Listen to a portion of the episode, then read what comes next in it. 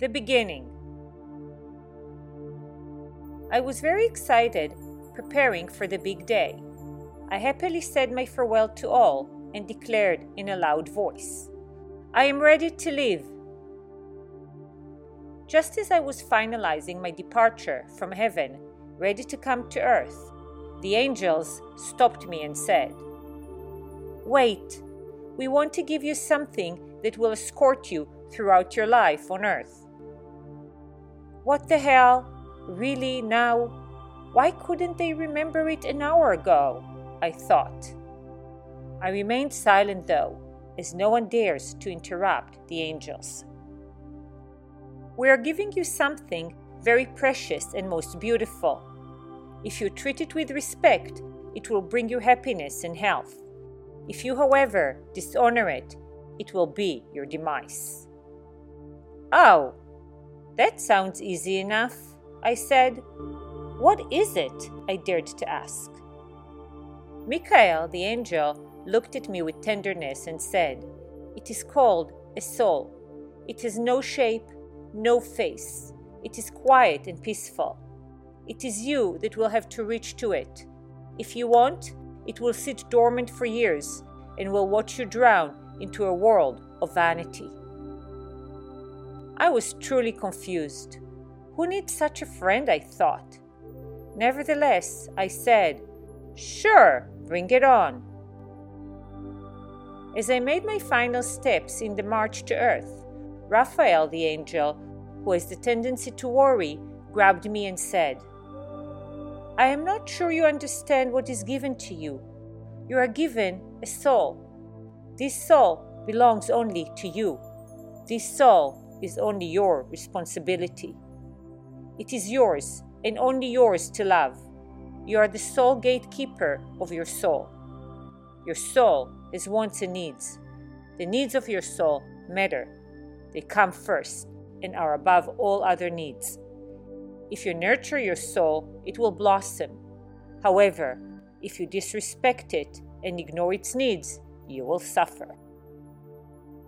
I had to go. The time has come. I had to depart from all the angels. So I looked at Raphael for the last time and said, It is time to go. I must leave now. As I came to earth, I forgot most of what the angels instructed me. After all, there are no angels where I live now, on earth. Life went on and took its course. It was many years later that I started to have an awakening to the voices and the words of the angels. Let's start from the beginning. I don't really know when I forgot the soul lecture. Was it on my first day on earth? A year later? Who knows?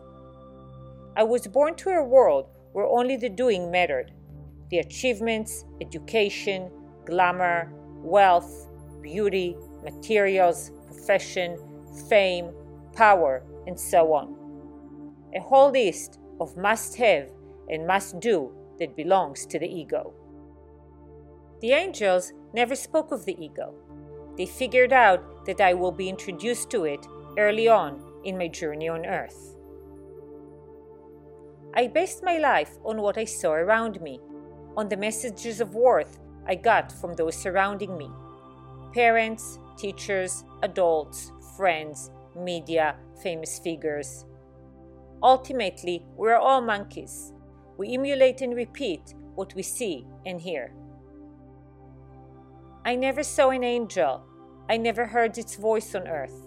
And so, I walked for years believing that looks, education, and monetary wealth are the primary sources of self value and self love.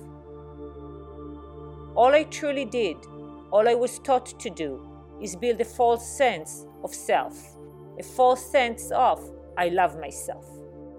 No angel, no God, no guard from heaven ever appeared to correct me, to show me another way. No one reminded me of the soul. Truth be told, we do acknowledge the soul here on earth. It is often mentioned in books, movies, and conversations. However, no one bothers to teach us the deeper meaning of a soul. I knew each person has a soul. I knew the soul makes us cry, smile, and feel. Nevertheless, I still didn't really understand the full definition of a soul. What is the power of the soul? What is its role in my life? Why do I need a soul if I don't really use it in my everyday life? Is it powerful? Is it my friend or an enemy living inside me? People on earth have many different kinds of wisdom intellectual wisdom, mathematical, artistic, linguistic, comic, and the list is very long. We are prone to have talents. However, no matter what kind of wisdom we possess, we are taught and trained to master it. So, why is it that we are never taught about emotional wisdom? Why are we expected to roll into life knowing how to be? I was taught all my life to be kind to others. I was never taught how to be kind to myself, how to support and love myself. If you, my listener, were taught how to love your being, I could assure you you are a lucky one. Many of us walk on earth with little guidance and few skills on how to celebrate our being, how to respect our unique creation. For 50 years, I did life. Isn't that what I'm supposed to do on earth? Let's pause for a moment and understand the difference between the being and the doing. Being comes from the connection to our soul and creation itself. When we meditate, for example, we learn to enter a state of being. We connect to the high vibrations of the universe, leaving our humanity aside for a little while. Doing, on the other hand, encompasses all the many actions we take on earth. The problem is that most of us become only doers. We live in a lost society that celebrates only doing and achievements. We validate doing to a point that we never validate being. Being is the energy behind the doing, the energy that enables us to do, and the one we so easily tend to disregard. We usually forget our being, the true essence of creation this is when we detach from our core existence and disconnect from our true purpose on earth. When we identify only with our doing and the many roles we play in life a parent, a friend, our professional title, a lawyer, a doctor, a teacher, and so on, we may eventually suffer and feel depressed. Why? Because we are not our doing we are our being. True joy and inner balance could only come from our being, as I will explain in further detail.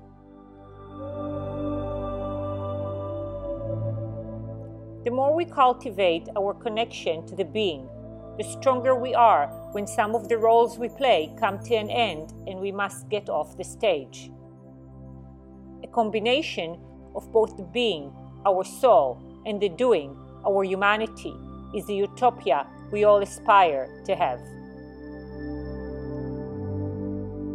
When I was just 17, I came across the words of a famous French philosopher, Jean Jacques Rousseau Man is born free, and everywhere he is in chains. One man thinks himself as the master of others, but remains more of a slave than they are. Well, don't be so impressed. I did know that I am chained. However, I truly did not understand at 17 years of age the true meaning of what Rousseau was talking about. I was walking with a 30 ton weight on my shoulders. I had to be smart enough, pretty enough, caring enough, funny enough, skinny enough, rich enough. I had to be a superwoman to conform with what my ego and society expected of me. How can I be less? Who would love me? Who will want me? Truly, life on earth was not the fun I expected it to be. I was relying on so many external factors to fill me with what I desired so much peace and love. The closer I got to being enough, the more effort it demanded, and the further it got from me. Nothing was really enough. All it was is an addiction, a hole that only got deeper and deeper. I was full of ego. Now let's make something clear. There is nothing wrong with an ego. Ego is part of our humanity. As long as you are human, you will have an ego. We must respect and honor our humanity, the totality of our humanity. However, when ego occupies most of who we are, we tend to get off balance. We create masks to hide our true inner self, and we forbid important parts in us to exist.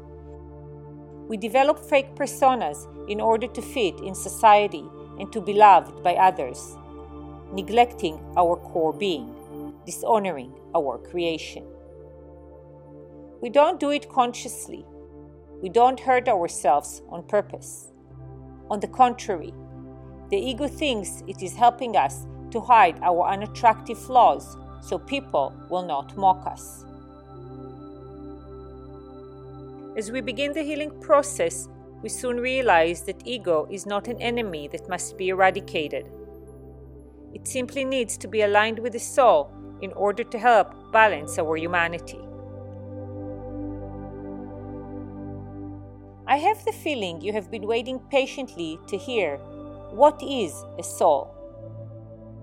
The soul is our spirit, our being. Our soul comes from a very powerful energy called the universe or God. Our soul is made of God, comes from God, and one day will go back to God. The energy that holds you up is your soul. The force that gives you life is your soul. Isn't this force worthy of your respect? There is a very powerful energy that determines life and death, an energy of creation. I choose to call this energy God. The soul is part of this divine energy, part of this magical force. It is as if God is the sun and each soul is a ray of sunshine. Another analogy may be that God is the ocean and each soul is a drop in the ocean. We are all part of a very powerful source. The energy of God, i.e., creation, lives in each one of us and animates life in every cell in our body. All you have to do, says a random voice in my head, is reach out to it, love it, and it will manifest in you your own power. Sounds easy? Well, even when I discovered that infinite power that lives in me, I felt that I can't connect to it. I can't feel it for more than a second. It always faded away, leaving me only with ego. When I complained to my mentor about this tremendous challenge in my path of growth, she said, The path is not hard nor easy. Be grateful that there is a path. The path is the path. Yes, my friend, the path to the soul requires lots of practice, patience, and self kindness. The path is narrow, unpaved, and rocky at start. As you continue, it gets wider, randomly paved, and much smoother. You may even begin to notice some golden sparkles on the road.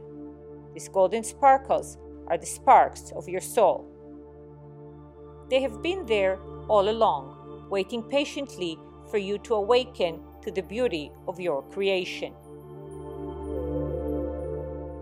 It is no secret that inner change is so light, so slow to unfold at first, until one day it becomes too hard to be broken.